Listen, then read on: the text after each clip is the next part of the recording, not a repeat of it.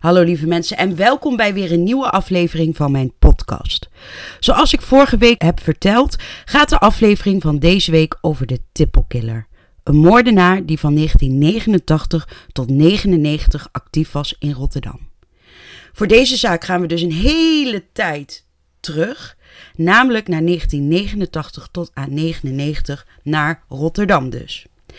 Ik denk dat het goed is dat we beginnen bij een schets van de stad Rotterdam van eind jaren 80. Tot aan 1984 waren straatprostituees overal in de stad te vinden. Er waren geen kaders, geen vaste plekken. Tot aan 1984 dus. Toen maakte politiecommissaris Jaap de Leeuw hier een einde aan. Hij bakende een omgeving af waar de vrouwen mochten werken.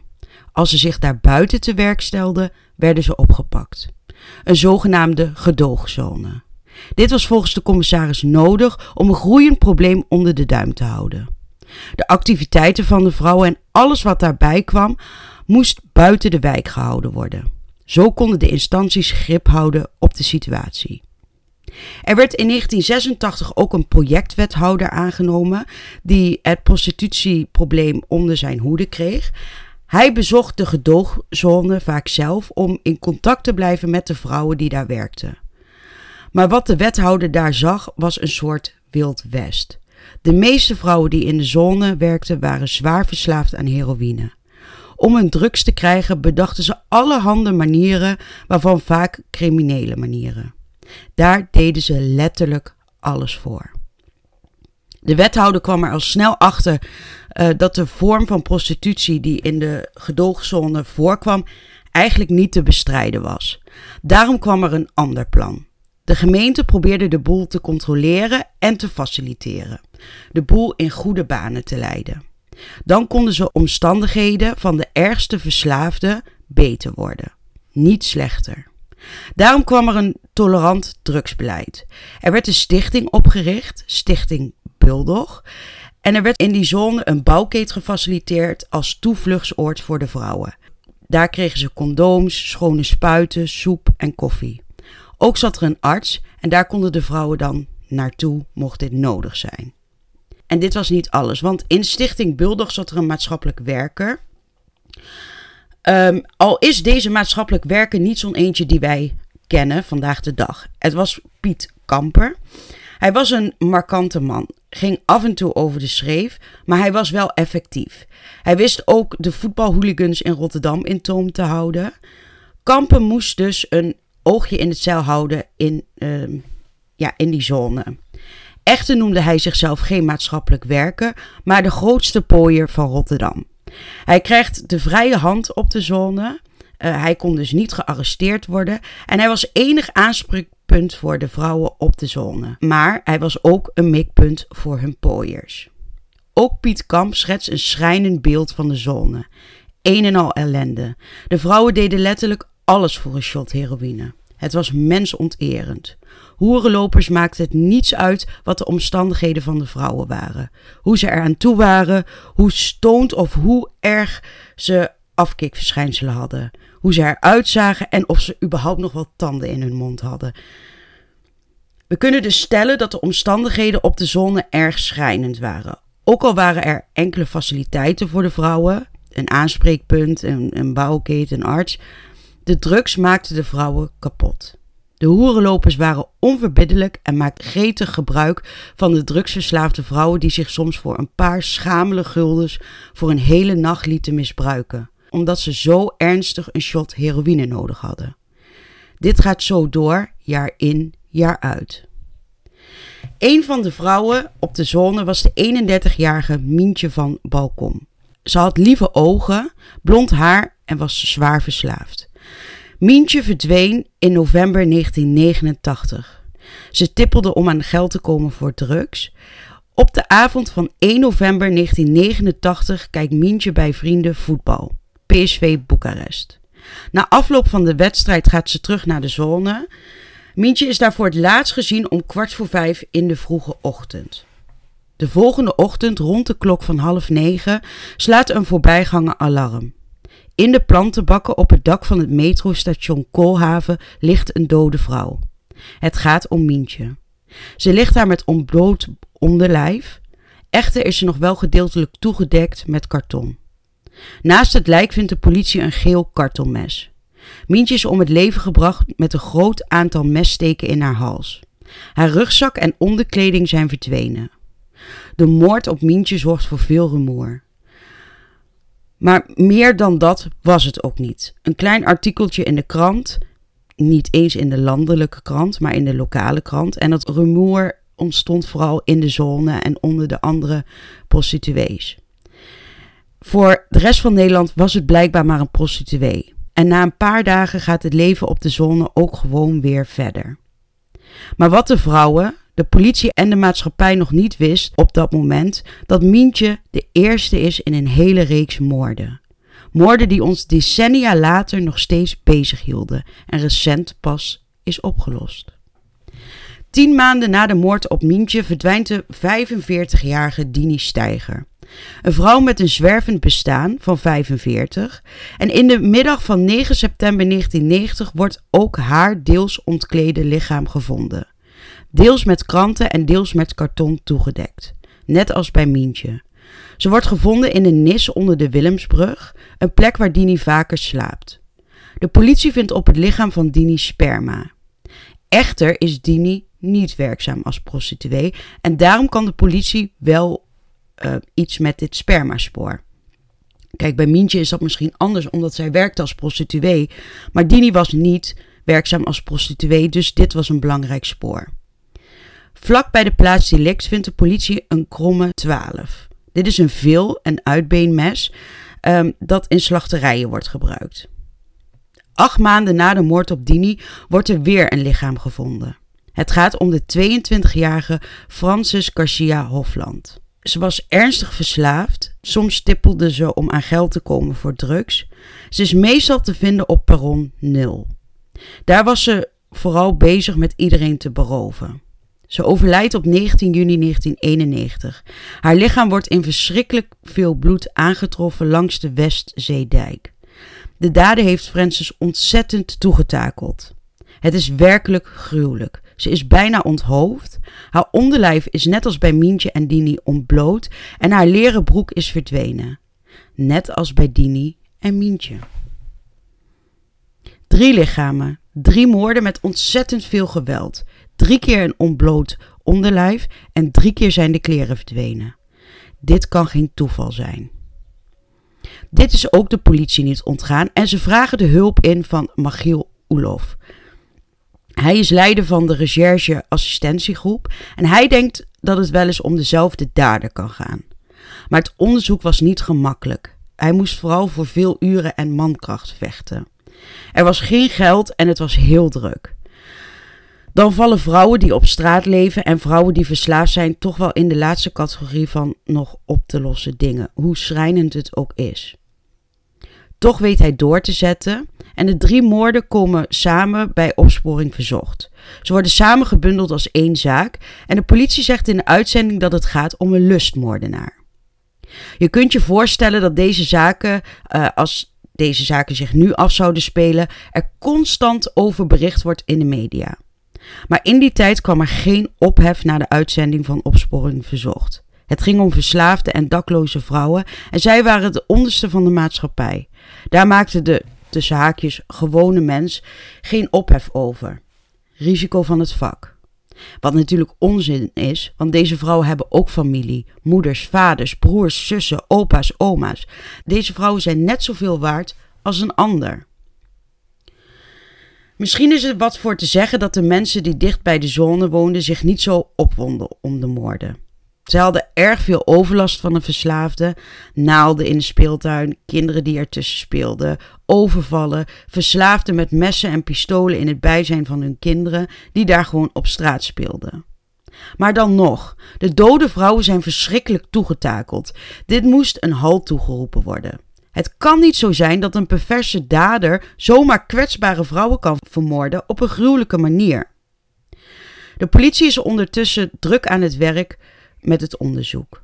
Wat natuurlijk een moeilijk onderzoek is. In de zone willen mensen niet graag verklaren. En als ze verklaard werd, dan was het vaak onbetrouwbaar. Getuigen waren verslaafden, ze hebben vaak geen goed geheugen en weinig tijdsbesef. En dat was heel moeilijk werken voor de politie. Plus dat we nog een hele tijd terug in de tijd gaan, begin jaren 90. Dus de tijd was niet zo zoals die nu is. Toch weet de politie een verdachte in het vizier te krijgen. Het leek een serieuze verdachte. Alle signalen die de politie over de man binnenkreeg leken te kloppen. Maar hard bewijs ontbrak. Na zes weken moest het onderzoek stopgezet worden, want er lagen meer zaken op de plank. En zo nemen we een sprong in de tijd. We gaan naar het jaar 2012.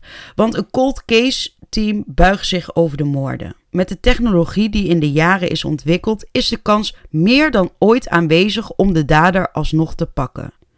Maar ze buigen zich niet alleen over deze drie moorden. Er zijn nog twee moorden bijgekomen die aan dezelfde dader kan worden toegeschreven. Althans, dat denkt het Cold Case Team. De moord op Beppie Michiels in april 1989 en de moord op Jeannette Sip van 26 jaar, vermoord op 13 juni 1999. Zij worden ook aan de lijst toegevoegd. En daarmee komt de lijst dus inderdaad op vijf moorden. Ik zal voor de volledigheid de moorden in deze zaak even kort samenvatten. Beppie Michiels ze mocht maar 35 jaar worden en is vermoord op 15 april 1989. Ze is gevonden op het bouwterrein aan de Lieve Verschuierstraat in Rotterdam. Ze was gedeeltelijk begraven in het zand. Mientje van Balkon, 31 jaar en vermoord op 2 november 1989. Ze is vermoord in het uh, parkje bovenop het metrostation Koolhaven en is later versleept naar de Groenbakken. Daar is ze gedeeltelijk ontkleed gevonden. Dini Steiger, 45 jaar en vermoord op 9 september 1990. Dini is gevonden in een nis onder de Willemsbrug. Op dat moment was dat toen een bouwterrein. Haar lichaam lag achter een bouwcontainer en uh, achter een geopende paraplu. Haar voeten en hoofd waren afgedekt met kranten. Dini was als enige slachtoffer geen verslaafde prostituee. Ze was een zwerfster met psychische problemen. Francis Garcia Hofland, 21 jaar en vermoord op 19 juni 1991. Gevonden op de Westzeedijk. Ze had zich verweerd, is weggerend en daarna is ze alsnog vermoord. Haar keel is gruwelijk doorgesneden. Jeannette Sip, 26 jaar, vermoord op 13 juni 1999. Gevonden achter een pand aan de Vierhavenstraat langs het spoor. Jeannette was volledig gekleed. Het vermoeden is dat de dader gestoord werd. Aanwijzingen in deze zaak zijn zo sterk dat deze moord ook in de reeks wordt meegeteld. De reden voor de lange pauze tussen de moorden en die van uh, eh, 91, dus uh, acht jaar, is volgens de politie omdat de dader niet in staat was om te moorden. Hè, misschien zat hij in de gevangenis of dat hij niet in Nederland was. Vijf vrouwen die op gruwelijke wijze zijn vermoord en grof zijn achtergelaten. Vijf levens die abrupt stopten. Van vijf vrouwen die het zwaar hadden in het leven. De politie is jaren later dus bezig om het onderzoek overnieuw te doen. Het team is ervan overtuigd dat de daden de, scene goed kenden. Maar hij heeft ook heel goed rondgekeken welke vrouwen de makkelijkste prooi waren. De dader is dus heel berekenend te werk gegaan.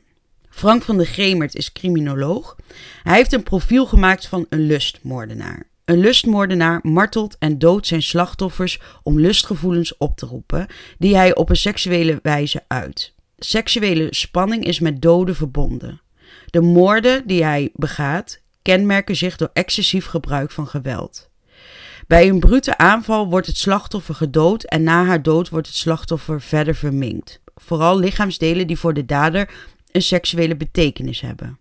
Lustmoordenaars zijn niet in staat tot een normale seksuele relatie met een vrouw.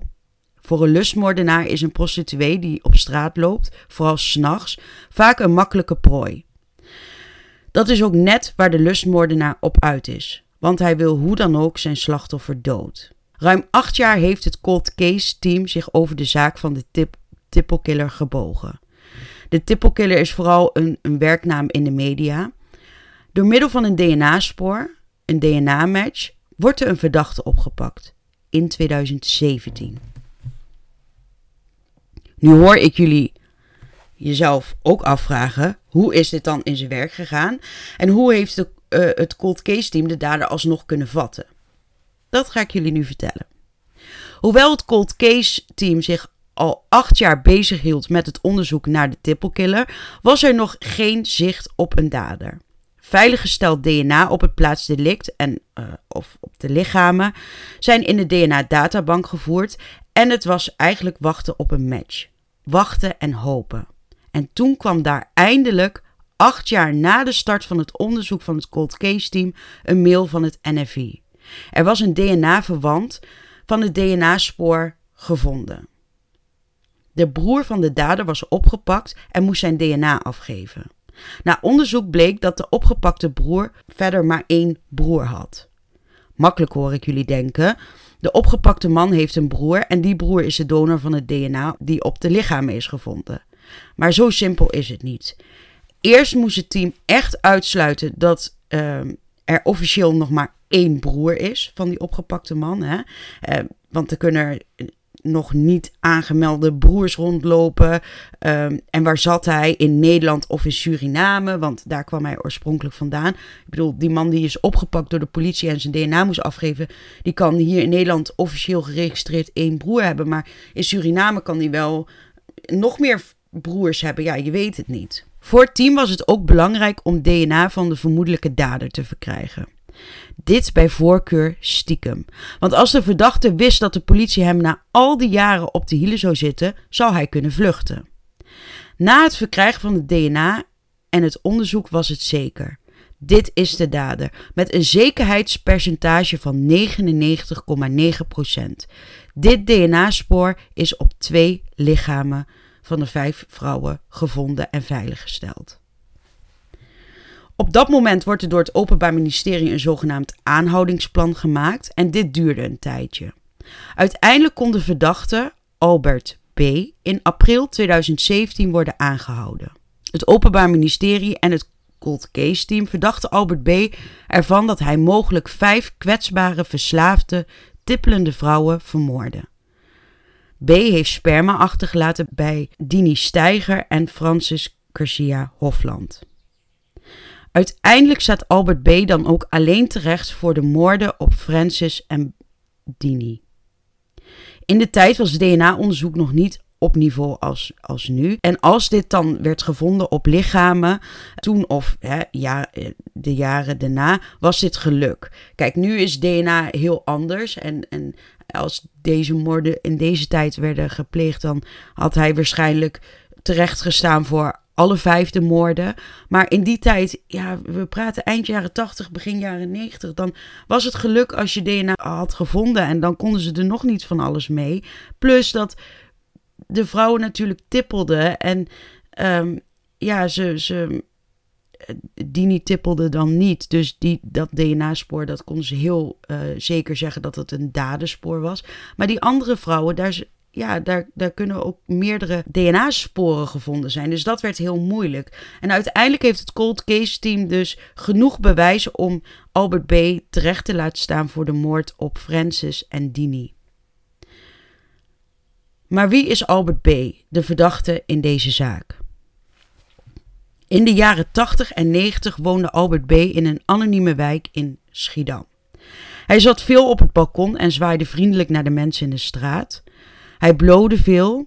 Hij zei tegen de buren dat hij dit deed om rustig te blijven. Iets waar die mensen toen in die tijd niet stil bij stonden. Maar met de wetenschap is dat natuurlijk nu best wel een eng detail. Een tijdje is het onbekend waar hij verbleef, maar hij verhuisde op een bepaald moment naar een andere Schiedamse wijk, Nieuwland.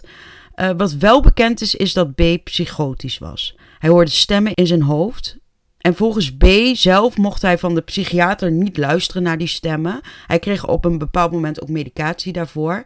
Um, en uiterlijk was Albert B vrijwel emotieloos. Van de buitenkant kon je ook echt wel zien dat, dat Albert B in de war was. Hij liep vaak op straat, praatte in zichzelf. Uh, hij raapte dan vuil van de straat op. Stevast met een kille blik. Hij gooide het vuil dan in de prullenbak en ging weer naar binnen. Bij zijn arrestatie op 4 april 2017 trof de politie een bijzonder huis aan. Um, het was een huurwoning. En in de woning van Albert B. waren heel veel doeken te vinden. En daarmee bedoel ik lappen stof. Stof die ook op het plaats delict gevonden zijn. Verder zijn er veel seksueel georiënteerde foto's gevonden. Ehm, er was zelfs een lampenkap waar allemaal plaatjes van blote vrouwen op waren geplakt. Deze plaatjes waren allemaal pornografisch, maar niet alleen op de lampenkap, ook op de muren, de deuren, de tafels, op een platenspeler zijn allemaal pornografische foto's geplakt. Opvallend is, is dat op veel foto's schaamhaar is getekend. Verder is er ook veel vrouwenondergoed aangetroffen en dat was van een merk ondergoed dat nou niet of nauwelijks meer werd verkocht. Dus dat gaat om heel oud ondergoed. Dan eindelijk in 2018 vindt de rechtszaak plaats. Eindelijk kunnen er dan twee families naar de rechtbank voor gerechtigheid. Als eerste wordt de moord op Dini Steiger behandeld. En die ga ik met jullie nu ook als eerste behandelen. In de nacht van 8 op 9 september 1990 vond in de omgeving van de Willemsbrug in Rotterdam een evenement plaats. Het was het Bruggenhoofdfestival. De middag daarop, we zijn dan op 9 september 1990, rond de klok van half 1 middags, werd het lichaam van de 44-jarige Dini Steiger gevonden. In dezelfde omgeving als waar het festival plaats had gevonden. Haar lichaam lag in een nis op een kade onder de Willemsbrug, achter een vuilcontainer. De hals van Dini was doorgesneden en ze had drie steekwonden in de hals en een steekwonde bij haar lever. Er was ontzettend veel bloed gevloeid. Dini had psychische problemen. Ze was een aantal maanden voor de moord in juni 1990 uit haar huurwoning gezet en sindsdien leidde ze een zwervend bestaan. In de dagen voor de moord is Dini al een aantal keer eerder bij de Nis onder de brug gezien. Overdag, maar ook s'nachts. De laatste keer dat Dini gezien is, is op 8 september 1990 omstreeks 7 uur. Bij het lichaam van Dini zijn verschillende tassen met persoonlijke spullen van haar gevonden en ook tassen met etenswaren.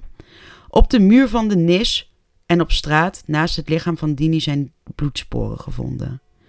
Naast de voeten van Dini lag een straatsteen. Deze was met bloed besmeurd. Uit buurtonderzoek is gebleken dat op 9 september 1990 om half zeven, s morgens, dus zes uur voor Dini is gevonden, door een voorbijganger een vrouwenstem is gehoord. De voorbijganger liep uh, op de Willemsbrug en deze hoorde een, een huilende vrouwenstem met help me, help me, hou op. Ook is er een geluid gehoord alsof iemand een zware straatsteen op straat gooide. De geluiden kwamen vanaf de plek waar zes uur later het lichaam van Dini is gevonden. Toen Dini werd gevonden, droeg ze een rode bovenbroek, daaronder een witte leren broek en een witte onderbroek. Alle drie waren ze naar beneden geschoven en de witte onderbroek en de witte leren broek waren opengesneden met een mes. Op de hals en het gezicht van Dini lag een groene leren jas met daarop veel steek- en snijgaten. Op het bovenlichaam, deze was nog bekleed, lag een mes met daarop bloed van Dini. Op het mes zaten vezels van de voering van de groene leren jas en vezels van de witte onderbroek. Op de witte leren broek zat nauwelijks bloed. Onder de billen van Dini lag een groene lap stof waarop sperma zat.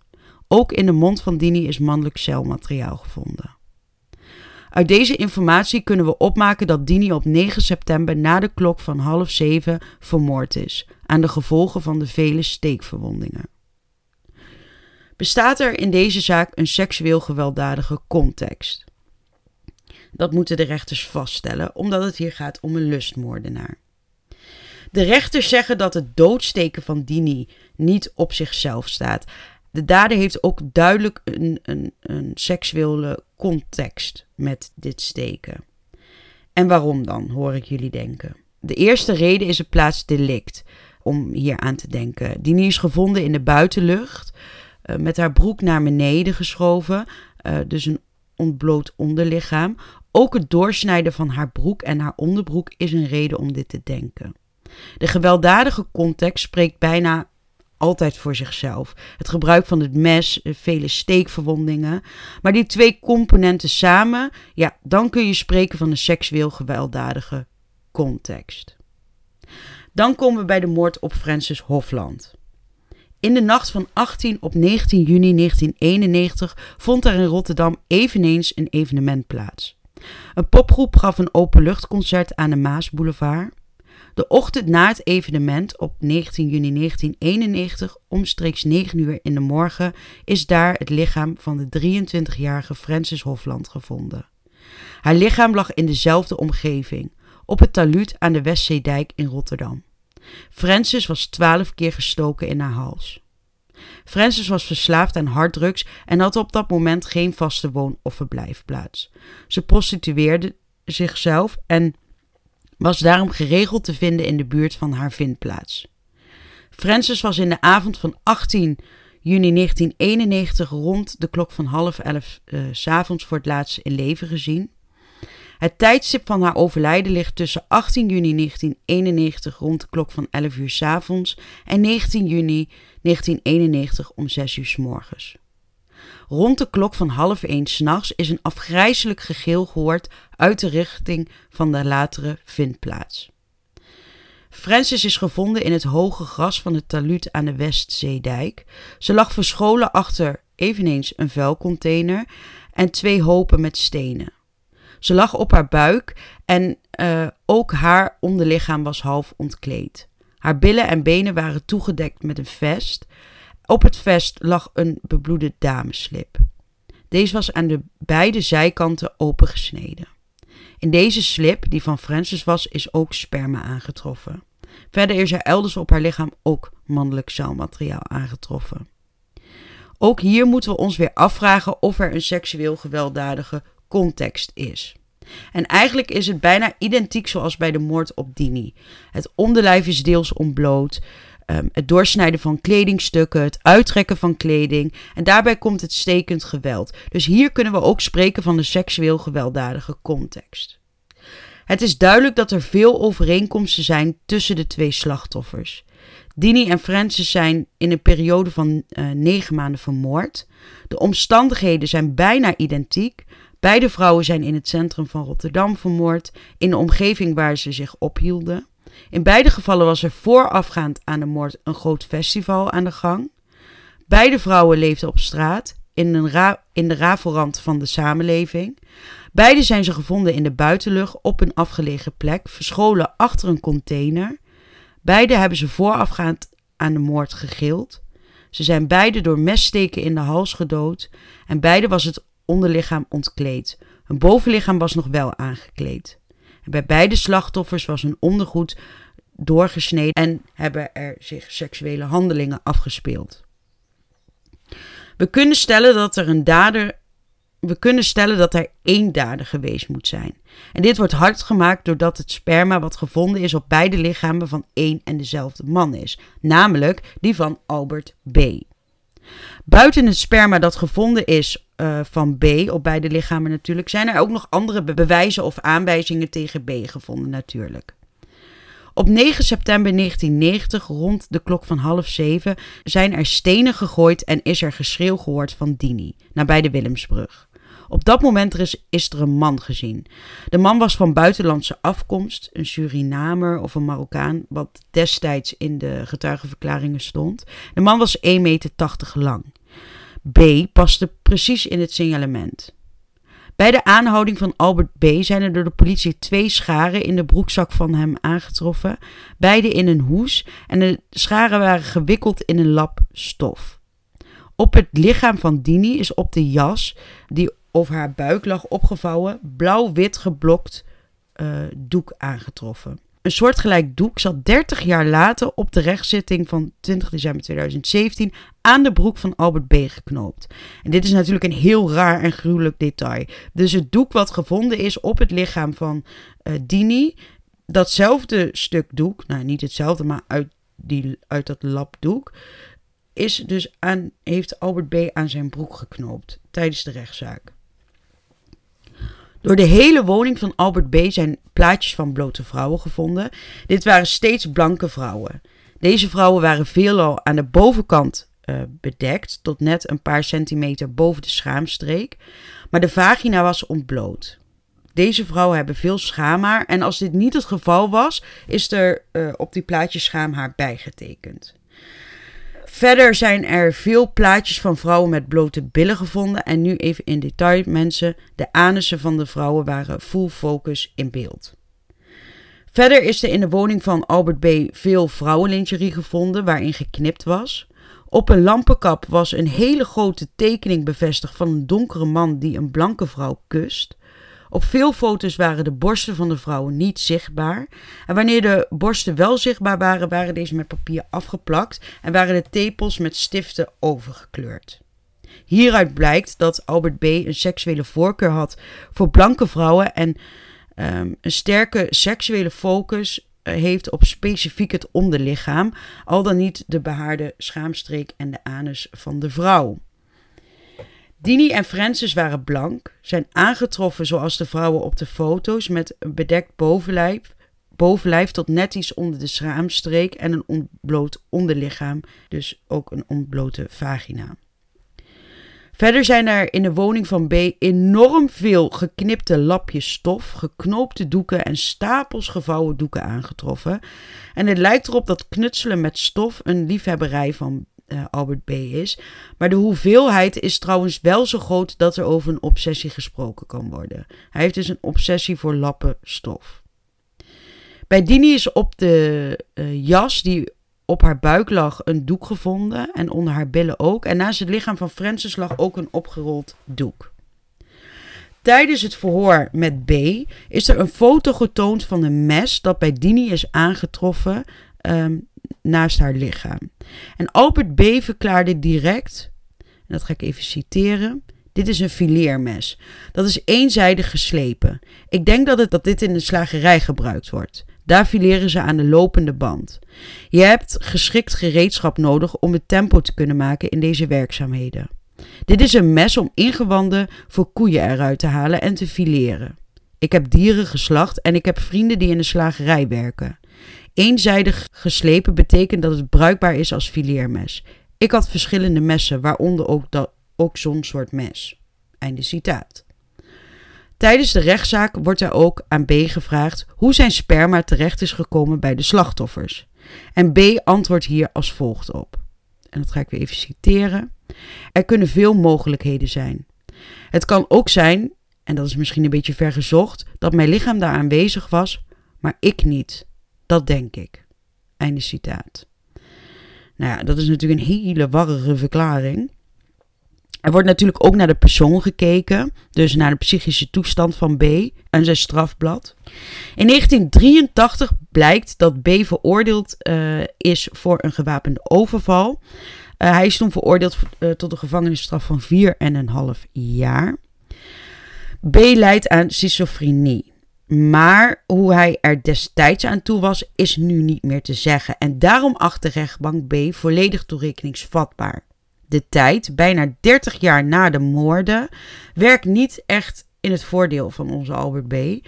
Mocht hij nou kort na de moorden zijn aangehouden, dan hadden psychiaters een beter inschatting kunnen maken van zijn stoornis ten tijde van de moorden.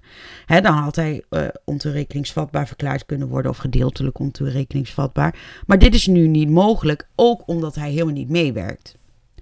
Albert B. wordt tweemaal voor gekwalificeerde doodslag veroordeeld. Doodslag om een andere daad te verhullen, de verkrachting van zijn twee slachtoffers.